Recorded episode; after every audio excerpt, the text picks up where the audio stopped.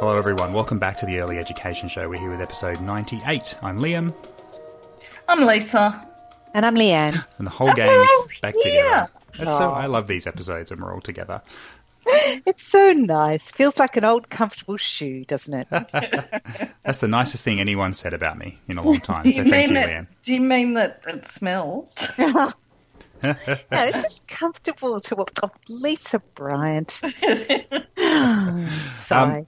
So we're going to be uh, we're looking forward to the conversation tonight. We're going to be talking with Tamika Hicks, who's been on the podcast before, uh, and we're going to be talking about how to ethically operate a for-profit service for, for young children. I'm really looking forward to this one. Actually, this is a big conversation uh, we've been having as a, as a podcast, I think, for quite a while. Um, just a couple of quick things before we. I think we're going to do a bit of background about the private sector as well before we do that. But um, just a reminder to everyone: the Exploring the NQS series is continuing. We've got uh, Element 3.1.2 up now, and if you're supporting the show, um, you can grab access to that and all the elements leading up to that one. So we're, we're barreling along with uh, into Quality Area 3 now. It's um, I just have to remember to do it every do, week. do you reckon you'll finish it? Or? Well, it's going to be done this year. The problem is, I probably should have done this once a fortnight. It's going to be over really, really quickly. But um, I hope people are enjoying Oh. it, and I'm enjoying doing them. I just got to remember to do them and get them out before Tuesday. And that was a mild scare last week, but it's all day. It was all out there. Um, so I think before we go to that interview with Tamika, I think uh, Lisa and Leanne, you two both have a far better understanding of this background of the history of the of the I guess the the, the growth of the private sector um, in in early education. I mean, I think uh, Leanne, you had uh, some very well prepared research that you emailed to me earlier this day. Do you want to maybe take us through that before we then you know we, we sort of bring Tamika into the conversation? I'd be very happy to. Thank you, Liam. And then I will throw to Lisa, who I know has lots of exciting stuff to say as well. Um, now, the reason that I kind of cast my mind back to this because I often think of the lived experience of um, policy changes and what that felt like. And I guess that is because I am an aging person who has experienced some of these things. Not all of them, mind you, because my story starts in 1972 when I was a mere, very young primary school her. So I'm not going to say that I lived this part of the experience, but I will take you through just a quick sort of step through of the changes in policy that led to where we are today, and Lisa's going to take up part of that as well. So, in 1972, the Child Care Act was introduced, and the Commonwealth actually took some responsibility on for childcare. So, um, that was actually under a Liberal government and uh, that was you know that was um, that really sort of changed the thinking. And this was all about equity for women. Uh, and moving into 1983 it was all all about equity all about uh, you know creating an environment where women could work. So that was that 1972 to 1983 period. And then i'm going to jump forward to 1990 when there was an announcement for fee relief to the for-profit sector plus the announcement of a system of accreditation so that was the first the first time that we sort of saw that there was going to be this extension of fee relief um, to everybody who was using a, a centre, regardless of whether it was um, for profit or not for profit. And there was quite a lot of opposition to accreditation. And this opposition actually did come from the private sector, and things have changed significantly over time. And, and I guess I'm sort of remembering the time when we were delivering the training around um, accreditation for the very first time, and the private sector on, sat on one side of the room, and the uh, not-for-profit sector sat on the other side of the room, and there were some really interesting interactions in that so time. they didn't was- want to be accredited. um, this was, uh, I wouldn't say it was all, but it was definitely a very large portion of what was existing at that time in the private sector. With uh, maybe not uh, a complete understanding that that was one of the requirements of um, taking part in fee relief as well.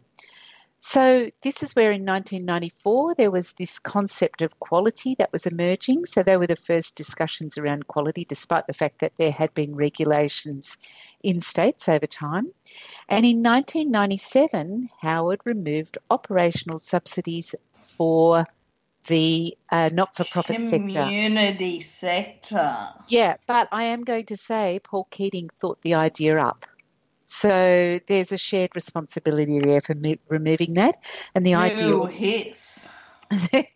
the idea Are there monkeys in the stalls there, Liam, that we need to give some peanuts to? Um, and that that was the idea was to create an equal playing field. So that was that was what the idea was in removing the operational subsidies. So, Leanne, every... why was that a thing for Keating? Um, I think it was just budget cuts. Just wanted to right, take some, okay. and and this idea of yeah, I mean, it really was all all about money, wasn't it? And I think they were trying to work out how to balance um, things out and make it make it like everybody was equal, so nobody had any unfair advantages. And then between 91 and 2003, the number of for profit places quadrupled. So there was a massive, um, a massive increase with the era of market forces. And the, the narrative at this time, as this was progressing, was quality is expensive. It's too expensive. We need to cut back regulation and accreditation because it's too expensive. Oh, phew. That and, like we don't have that narrative anymore. Yeah. Now, we have to say there were incredible people along the way, but the one that I sort of hold really close in this um, particular debate was June Wangmann, who held on to the quality story for such a long, you know, she just really pushed through on that quality and she educated. Quentin Bryce will say she educated her on quality and told her it doesn't matter whether you have lots and lots of childcare. If it's poor quality, then you may as well not have it at all. So I think that was a you know her story. The business discourse entered entered uh, the fray at this time, and it was all about quality and accountability. And there was subsidies, but only if you could be accountable, and only if you could prove you had quality. And it was obviously trying to solve that supply demand issue. You know, we expand the sector, and uh, the market takes over, and then the supply and demand is is basically solved. We know that's really worked, don't we? And in 2001, the corporatisation um, led to ABC being listed on the stock exchange. The rest is history. There's such an interesting history around that, which we probably don't need to go into.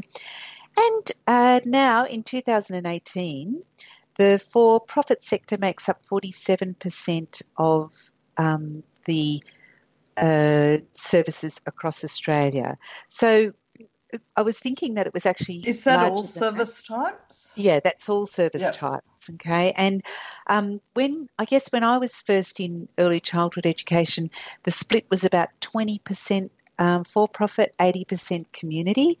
That changed with ABC and it was much greater. But now, of course, we have Good Start who took on those services. So that's that's pulled it back somewhat, and now it's sitting at 47%.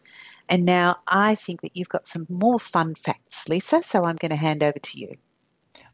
Look, yeah, I just had some facts about family daycare services because, unlike other service types, family daycare was, um, you know, stayed as a not for profit for a lot longer. So that in 2011, we had 30% of family daycare services were community based, not for profit. 31% were run by governments, and only 39% were for profit. Mm. And the number of services kind of remained pretty stable from 1970s up until about 2011. And then in the next five years, there was a huge jump 132% jump in the number of services and family daycare services, and all the new ones were for profit.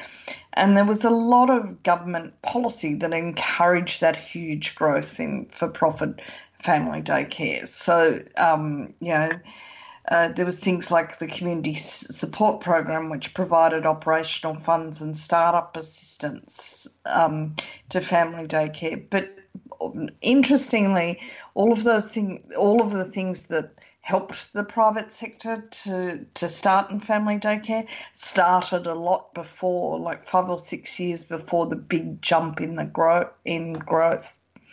So it's interesting that, like, it's kind of like some of those things come in and it takes a while for for profit services to see you know the possibilities of making money and then um, doing it but now we have a situation where even though a lot of dodgy um, for profit family daycare services were closed, and there was also a huge contraction in the sector overall.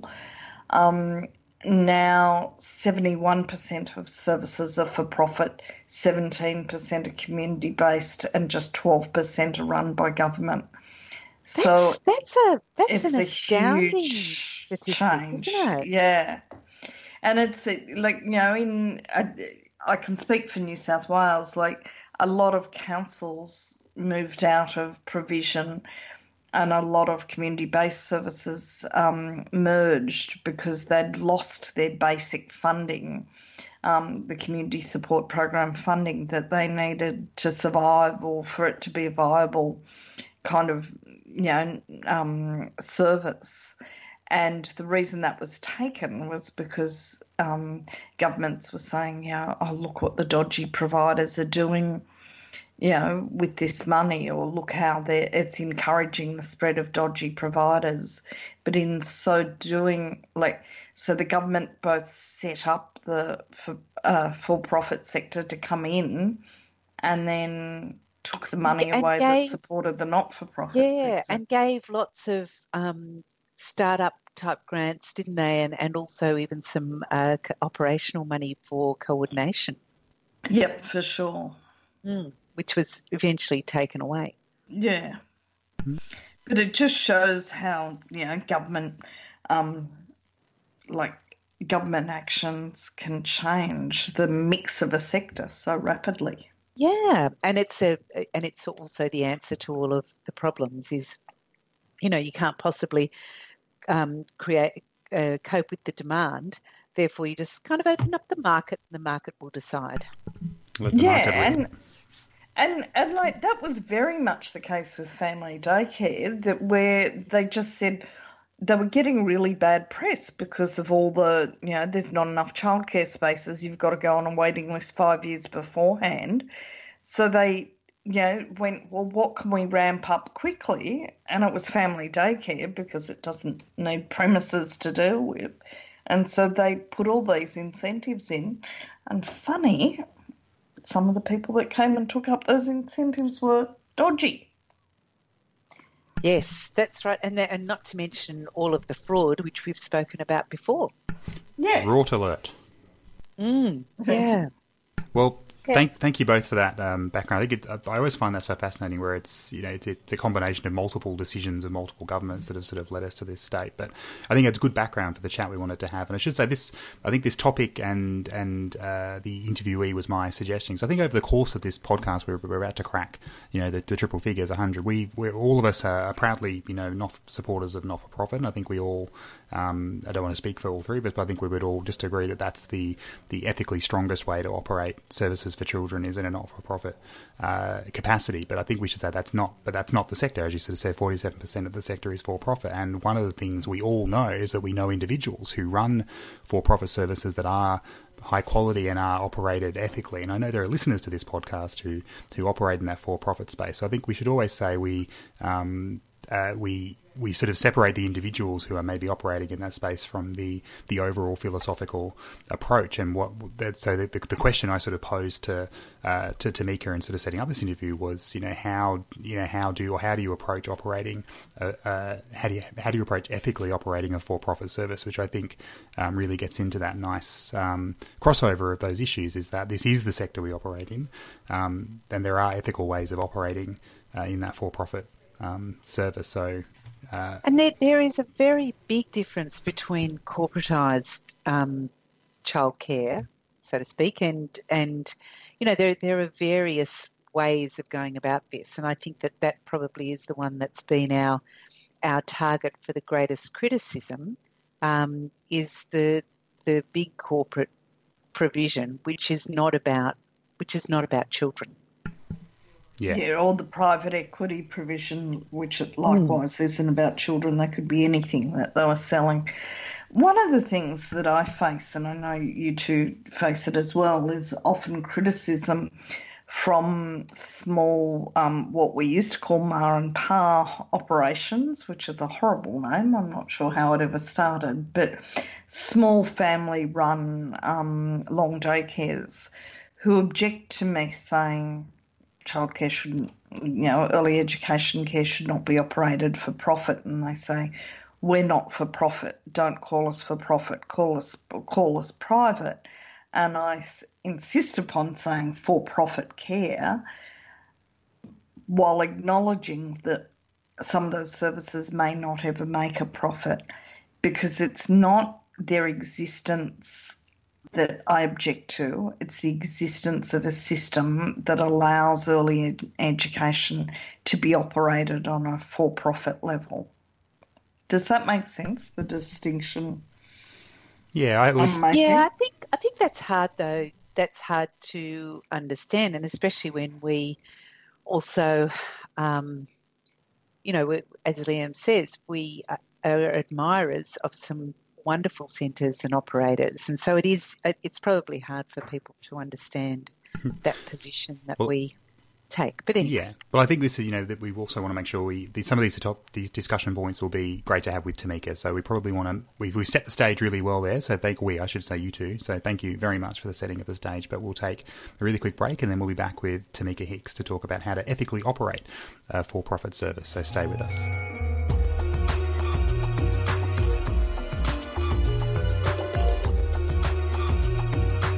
All right, everyone, welcome back. And we're very excited to be joined now by Tamika Hicks. Tamika, welcome back, I should say back to the Early Education Show. You were on one of our earlier episodes talking about the Jobs for Families package, the wash up of that. We, we had a commiserating phone call about how depressed we were about that. But welcome back to the show. I know, and I feel like um, it's an endless hamster wheel.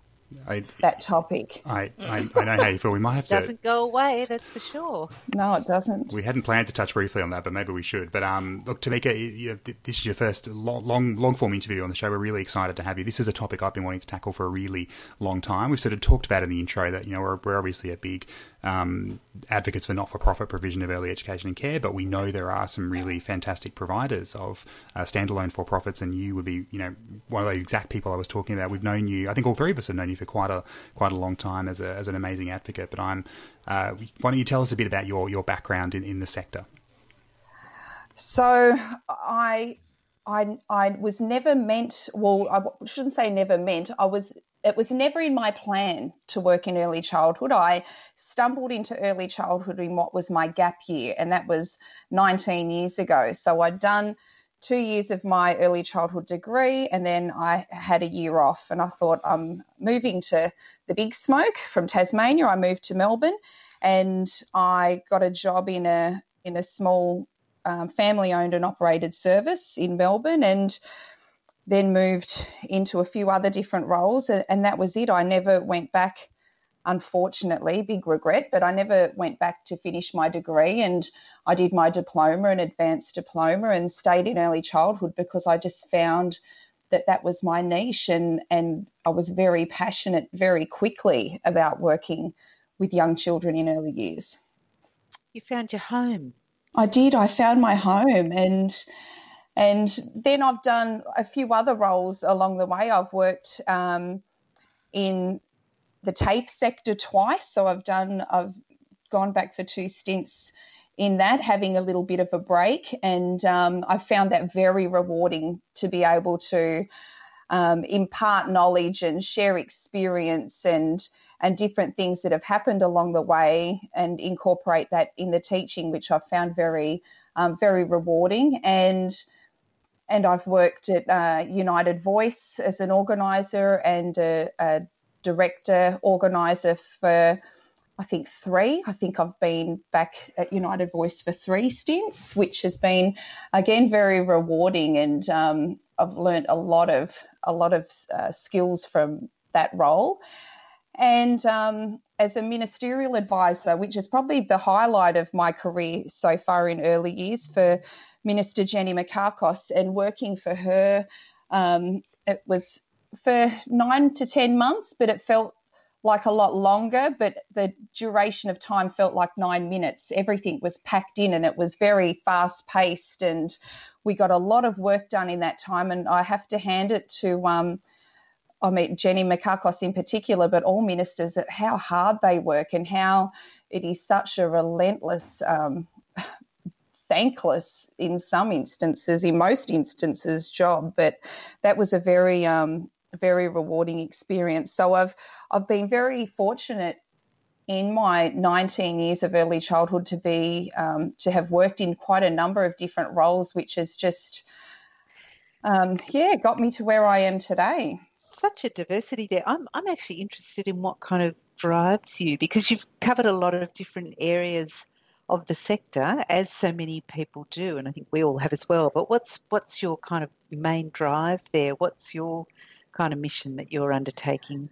Yeah, well, it, has been a, a, big focal point for me over the last couple of months.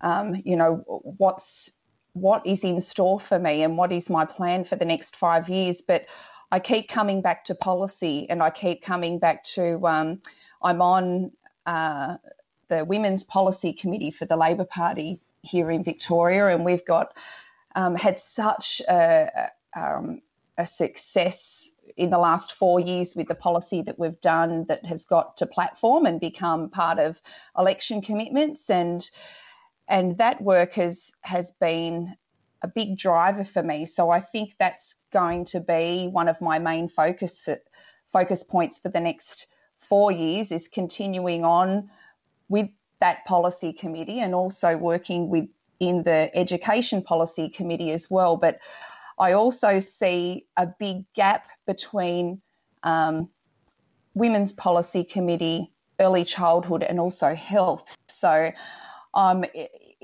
a bit split at the moment whether I put my hand back up for women's policy committee or whether I take a step out of that and then try and get in on the health policy committee. But it's a very competitive process, and um, I've just got to um, put my hand up. And I've always been one for, you know, if a door opens, go, you know, go through that door and see where it takes you. Sometimes there are lots of doors open, and I do overload myself sometimes. But, um, too many doors. But um, exactly, there's doors everywhere. Um, so policy is definitely um, something that drives me and something that I see myself doing a lot more of over the next, you know, four to five year in my. my Even though it's such like it's such hard work. Hard, yeah, well, yeah, yeah like it is. Hard paced, etc. I like that. I like keeping busy. I'm not one for sitting still for too for too long. Um, I mean, it, all policy committees. It's a voluntary role. You do a lot of um, community consultation. You get out and talk to a lot of community groups. But I, it's something that I really enjoy, and and it's one of the reasons why I um, wanted to go back to owning and running my own centre because I then get the flexibility to be able to do that and um, also keep my uh, foot in the door of, of being able to just go to work and go into the rooms and so enjoy the program. About, tell us a bit about your centre. Cardinia, it's Cardinia Lakes ELC, yeah. isn't it? Cardinia Lakes ELC. So we're located out in Pakenham, which is about an hour and a half um, southeast of Melbourne. It's um, in a very big growth area. We've got um, We've got quite a diverse range of families at the centre. We're, um, we're about 17, I think we're 17 months old, so we're still fairly new. It's uh, been a very, very busy 17 months getting the right team together, um, engaging with the community. The community's new and growing, so um, those relationships have been very important and strong from the start. We've got a new school that's just opened this year across the road and, and building relationships with the principal and the and the teachers there. A lot of our children from kinder last year went to prep at the school across the road. There's a sessional kinder and maternal health across the road as well. So, you know, building great relationships with with them. It's it's been um, we had assessment and rating. I think we're about nine nine months, and we got exceeding in our partnerships with oh, families oh, in the community because it's just something that we've been really focusing on getting right from the start and making sure that with every new family that comes through the door and and you know even down to the local bakery and and the news agency you know building those relationships and and making sure that we've got that real sense of community that's fantastic. That's great. Congratulations. And, yeah, congratulations. Yeah. That's great, Tamika. Thank so, you. Tamika, am I right in saying so you're both the approved provider and the nominated supervisor? Would that be right? Yes. Okay, so this question is yes. pretty simple, Tamika. Uh, why would you do that to yourself uh, as someone who has own, has just worked as a nominated? I've the only way I could possibly operate in the in the sector is by having a lot of amazing people around me who can help me do my job. And I worked as a nominated supervisor for a few years, but could not imagine doing that and the approved provider role um, at the same time. So I guess uh, I, I, guess it's kind of two questions. Is you know what I guess you've sort of talked about why it was important for you to run your own centre, but um, what's it like, sort of having both of those roles at the same time? Um, it, it, it can be exhausting, but I have a fantastic management team around me who have um, Carly, Jess have worked in the sector for you know, nearly 20 years both themselves. Carly and I um, worked at the last centre that I had for six years, and we're all we're all on the same page. We all get it. We all bounce off each other. Everything flows beautifully, and I never I never have to worry when I'm not there. So, but I did say last time when I um I was really burnt out after I had my last centre and I took some time off and I said that I'd never do it again. And I said to Carly, if I ever ring you and ask you to, you know, come in with me again on another centre, just remind me of this point that I would never do it again. But I did. I had some time off and then I had to um, justify to her why I was doing it again, just just so she knew that I was sane. and so every time you complain now, does she say, "I told you so"? I know. She's yeah, I know. Well, I I'm very very fortunate that I have not had to complain. Um, I have not had to complain this time around, so I'm I'm quite happy, and we're we're in a really good spot, and we're doing some great things, and and it's enjoyable to to get up and and take the drive out to Pakenham each day and and just enjoy the time with the children because it's I think when you do a few different roles and when you you're seeing things happening, you you gain new perspectives that make your job a lot more enjoyable and you just see a lot more reward out of what it is you're doing. And and the conversations that you have with the team members too become a lot more enriching and yeah, it's just it's exciting. It's it's been a very long journey getting to this point, but we're at a tipping point, a turning point, I think, and it's and it's really exciting and it's good to be a part of. And I'm, I'm excited to see what the next 12 months brings, to be honest. That's great. Well, good. So Tamika, um, and this is a really hard question to sort of answer in you know you know in a, in a, in a, in a short statement, but you know the centre director job, I think, is is really tricky and challenging in the best of circumstances. Let alone when you're you know operating as the approved provider as well. So how do you how what, what are the key things you sort of focus on in that role? What are you really, um, you know, when you sort of you come in the morning or you're thinking about, you know, that quality improvement plan, all those things that, that sort of drive you. What are you really, really focusing on in that role? Well, between the three of us, so I have Jess, who's our pedagogical leader, and she, and then I've got Carly who directs, and then myself, and we all take on certain roles. So Jess takes on the program and practice and um, the culture, team culture. Then Carly works with the families and the administration side of things. And then I work on the partnerships with families and how that's working with the team and then with the community as well. So we all have these roles which intertwine, which makes day to day running a lot easier. And,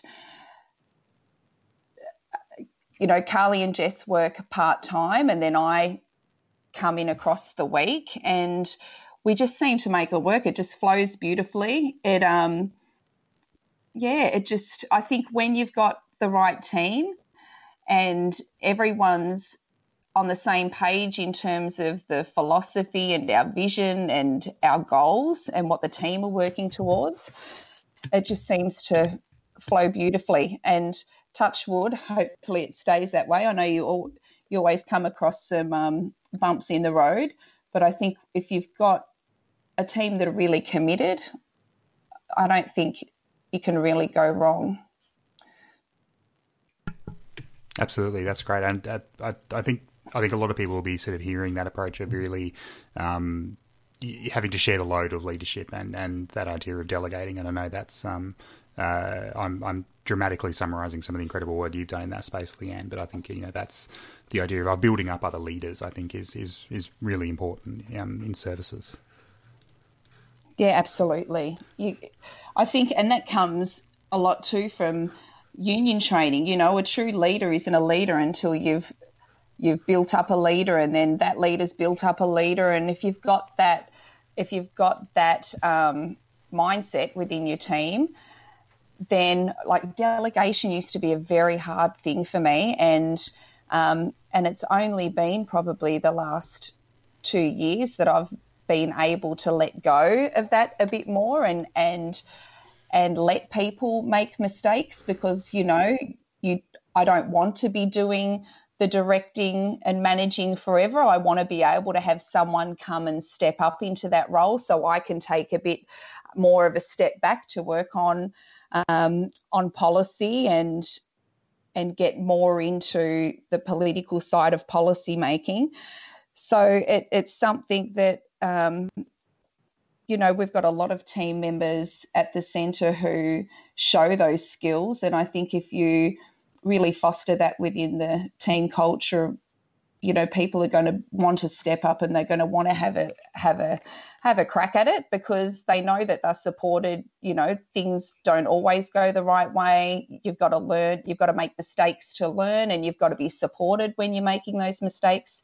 And um, we've just got a really good we've got a really good culture at the centre to be able to manage that mm. and foster it. Mm.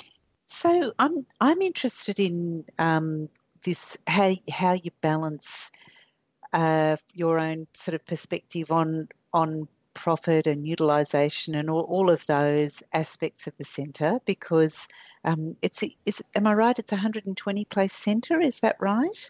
Yeah, so we're we're licensed for 120, but our capacity for what we believe the centre should be in terms of children in the rooms sits at around 100, 105. So, did you um, sort of consciously go into? Uh, I think that's very um, that's fantastic that you're keeping at a number that you consider to be appropriate and mm. working within that. So then, how are you kind of following through with? Uh, obviously, are you are you above regulation staff? Are you you know what sorts of things are you doing in the centre that might uh, improve early childhood education and the delivery of it, but how do you balance that again with uh, the need to make some sort of living out of it? Yeah, and and it and it is a hard one. And when we sit around for our management meetings, we always talk about profit for purpose, and you know our wages budgets are always blown out, and um, and and that's a thing that we factor in because we don't want you know to have our staff not feel valued. Um, we pay above award. We have uh, a lot of um, ECTs at the centre. We have a lot of um, diplomas that are uh, training and doing their degrees. We've got like none of our Cert threes um, are not doing their diploma. So we've got six Cert threes that are doing their diploma, and I think they're nearly finished. So we're always fostering high qualifications. Um, we get a lot of professional development in house. We've got a great partnership with um, an exercise physiologist, Robin Patworth, who comes and does some amazing PD and and is a great support for our team. Um, and I like I find it difficult at times because I have to look at, well, it's got to pay, you know, we've got to pay the rent, we've got to make sure that everything's up to date. But then I always am looking at the quality aspect as well because from the get go, and when we sat down and did all of our budgeting and finances, um, I'm, I'm not doing this because I'm in it just to make the profit. I'm in this because I want to make a really good quality centre, delivering outcomes that ensure that these children are going to, when, by, by the time they leave our centre, they're going to be the best that they can be. And you can't, I, I think personally, you can't have, um, like, I couldn't be a full time director and um, managing the finances um, on my own. That's why I have my management team in to make sure that that's all balanced out and we've all got the perspectives and making sure that we're staying on on track. Because at times it can, obviously, with every business, and especially when you're self funding a small business, sometimes things can get overwhelming if you're not. Um, meeting the targets that you need to to be viable so having that balance is really important Mm, and it must keep you awake at night. Sometimes, yes. Which brings me back to the why did I do this again? But um, the rewards, the rewards outweigh those sleepless nights at times. Yeah, because um, last night I was talking with a group of directors who were um, sort of they were from uh, regional New South Wales, and they were, were were reflecting on some of the strategies that uh, corporate services in the different towns we're using, and that that you know it was all about changing. Um, so the staffing structure over the day, people coming in late, um, you know, because the numbers were down, leaving early, all of those things, and the sort of manipulation of of staffing rosters uh, for the benefit. And I imagine that that is um, not something that you would even consider doing, given your your background in um, the union and and uh, the the rights that you feel people must have in their employment. Um, so you know that it must be quite a balance for you. It's sort of quite a juggle there to to get that right.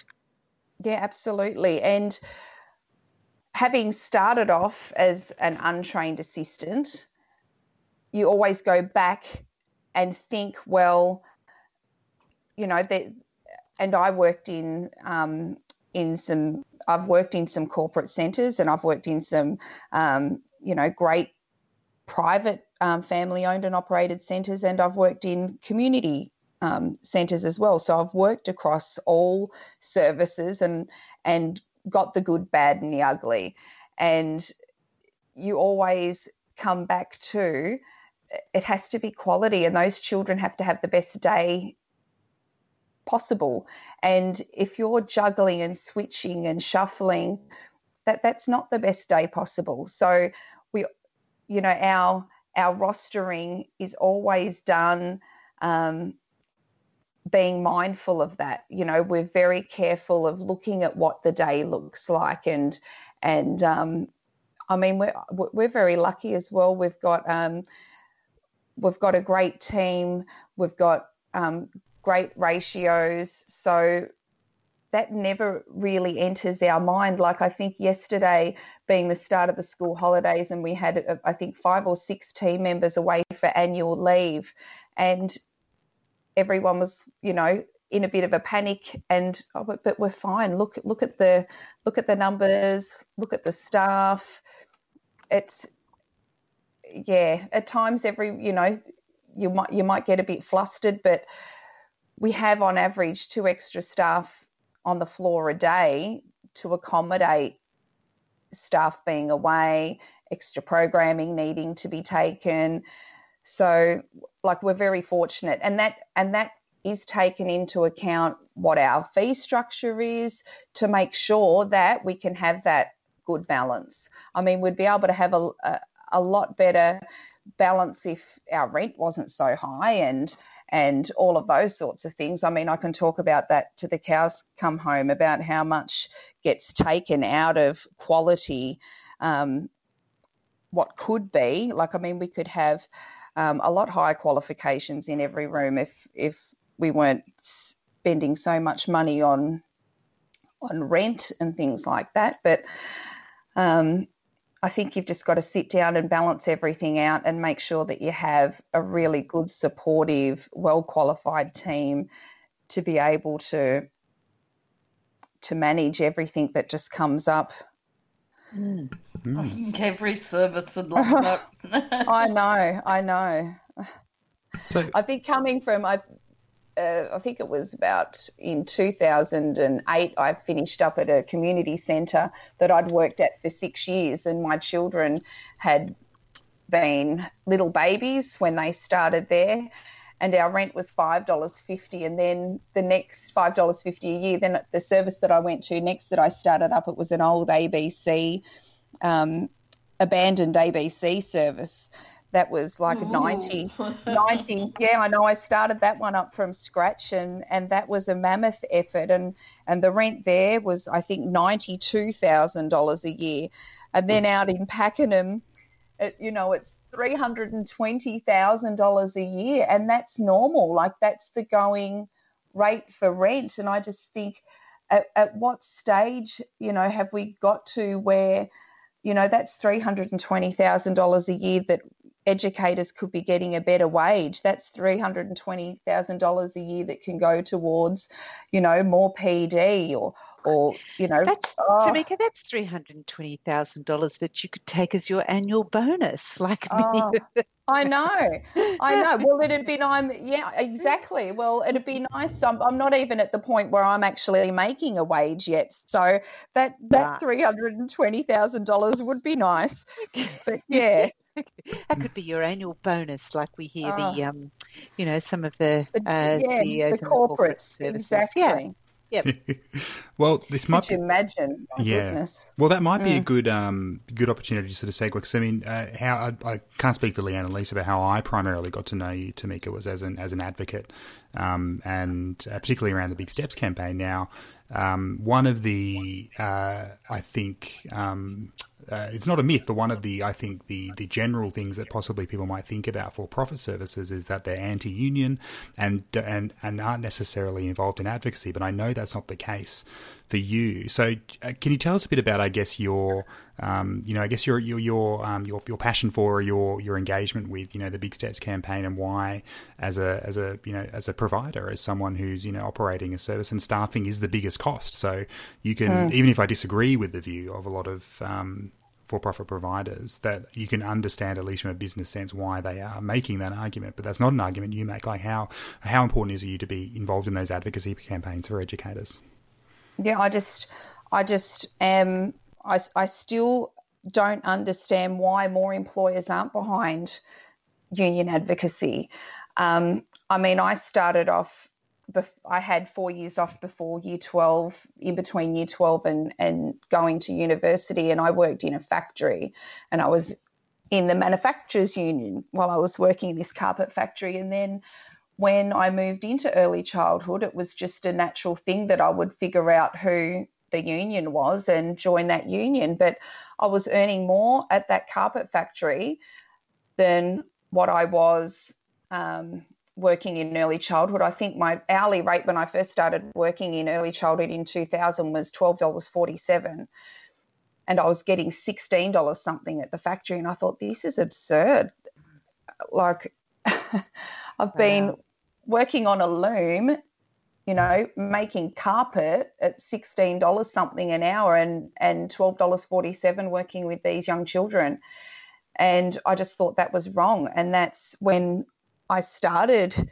Um, looking at what the union was campaigning for and in 2008 then the big steps campaign started and and I just didn't hesitate getting involved in that because I had at that time I had my diploma and my my advanced diploma, and I was running a room. And I think at that stage I was I can't remember what the hourly rate was, but it wasn't that much more than what I'd started on.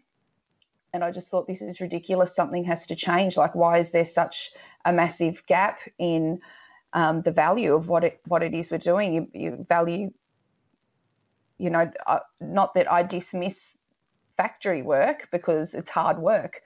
But yeah, but let's but, face it, you know, we are looking after you know living human beings. Absolutely. You know? And as, and as a director and as an owner, as a manager, I just think why wouldn't you be behind that campaign and why wouldn't you be supporting your staff because the the value and the respect needs to come not just from the workers valuing and respecting themselves, but as a manager and an owner valuing your educator, valuing your team in what they do and advocating not just for your team, but for the children and, and advocating to the families what it is that's being done. So it's always but sort it's, of baffled baffled me as to why. Some, for some owners, they see their staff primarily as a cost. And and that and and they should not be in the sector. It's as simple as that. Like where where do you have a principal running a school that sees children as a cost? And this is the thing, like we have this this massive divide in provide like even the word provider it's it irks me because we don't look at schools as providers. We see schools as educational institutions. We see early childhood as a provision. And and the language that we have around early childhood is just so fundamentally flawed. And and I would love for um, the new minister to get in and just change the language and change how early childhood is described, everything down to the last piece of paper that you get from Centrelink for for the language to have a whole new fresh start because um, yeah it, it it kill it eats away at your soul every time you hear the descriptive language around early childhood. Yeah. Absolutely. Yes. well that those those advocacy campaigns might be a good thing to talk about Tamika. So, you, I mean, um, I've got probably got a couple of questions. Do you, I mean, are you part? Do you sort of network or engage with other um, you know, people in your position where you're operating and directing your own services? You know, what are the, um, you know, and how are they sort of approaching, you know, advocacy around? We know, so in particular, we've been thinking recently about a lot of the advocacy around the you know, red red tape in the sector and regulation in the sector. I think again, um, I'm really willing to be challenged. And I, I don't know that many standalone providers like yourself, but the the view often that I would espouse is that you know that a lot of them are sort of against the national quality framework. Um, you know, is that a fair characterization? Am I being a bit too generalistic there? Or what do, what do you sort of think of advocacy in the for-profit or you know standalone space for things like the national quality framework? Yeah, I don't think you're being generalistic at all. I find it really hard um, to engage with single owner operators um, on a networking level. A lot of um, a lot of single owner operators don't attend, like a lot of the council networking meetings. Um, uh, my networking that I do predominantly is with the union directors and a lot of the community directors and network groups uh, because I, I, find it very rare to stumble across um, owner operators that are willing to or engage in in networking and um, those that I have um, fit your description, fit, fit, your generalisation. So, um, yeah, it's it's hard and it's difficult, but I think that there is. Um, I, I think that needs to be fostered, and and I'm not sure what that looks like, but um, yeah, I. Th- yeah, it's a it's a hard one. Yeah, I, I, if, if you could just fix that for us, Tamika, that would be great. Just from the inside, that would be wonderful. How long she got? Another week? Do you, um, to Tamika, that uh, you know, I'm sort of hearing the frustration in your voice as you're sort of as you're saying that. Do you think that, like, um, you know, is and I'm even thinking then beyond that, you know, that um, those standalone providers. If we look at um, some of the larger peak providers, you know, there's some stuff that I've been very dismayed by um, in terms of particularly you know regulation and red tape and those kind of things. Is you know do you see much hope for that to sort of change, or do we need to look at it from from a broader policy context? Is this more more an issue where we just need to um, get a good government on side to sort of try and you know sidestep some of that that that yeah. quite powerful advocacy from. We should say, you know, forty-seven percent of the sector is is privately operated. Now, not all of those are members of a particular peak body, but that's that's a large part of the sector who could have quite a powerful voice. Yeah, it is, and and it and it is frustrating, and and sometimes I'm just lost for words with some of the advocacy that happens um, on on their part, but I think like I do have hope because I know that within within the people that they represent, there are a lot of union members and there are a lot of people who um, who can um, be influential in making in making their point on why it's important that we have the NQF. But I, I, I do think it needs to come from a broader policy um, because again, I'm just I, I, get so dumbfounded. You wouldn't have that happening in your formal education settings. Like you wouldn't have peak body um, like giving airtime to people uh, dismissing Gonski or I, yes, you would. Uh, yeah, I, yeah, I guess you would, but it's just I, I don't know what the solution to that is, and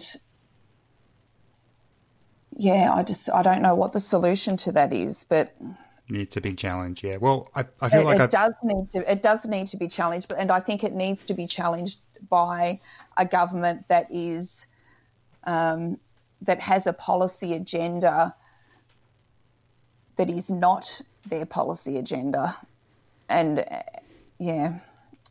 Well, I feel I feel like I've put you under the under the grill there for a little while, Tamika. So I'm going to give you the opportunity to turn it around. So I'm going to say, um, is there something you wish, you know, maybe staunch and advocates for, for the not for profit sector, such as probably, you know, all three of us on the other end of the microphone, is there, you know, coming from your from your perspective, is there is there something we should be thinking about differently in terms of the way we advocate for particular things? Is there sort of a message, I guess, you have from from the other side of that divide, which I don't think necessarily need to think of it as a divide, but you know, I often reflect on, um, and I've had conversations with individuals where I feel like I do have to be careful in how I articulate some of my approaches. I do fundamentally believe that you know, not for profit is the best ethical model, but but there, are fantastic people doing incredible work in the for-profit space. So this is where it gets turned around a bit. Is there stuff you, is, do you think that advocacy could be done differently from our perspective, or are there things you sort of wish we we articulated better or knew more about the the for-profit sector?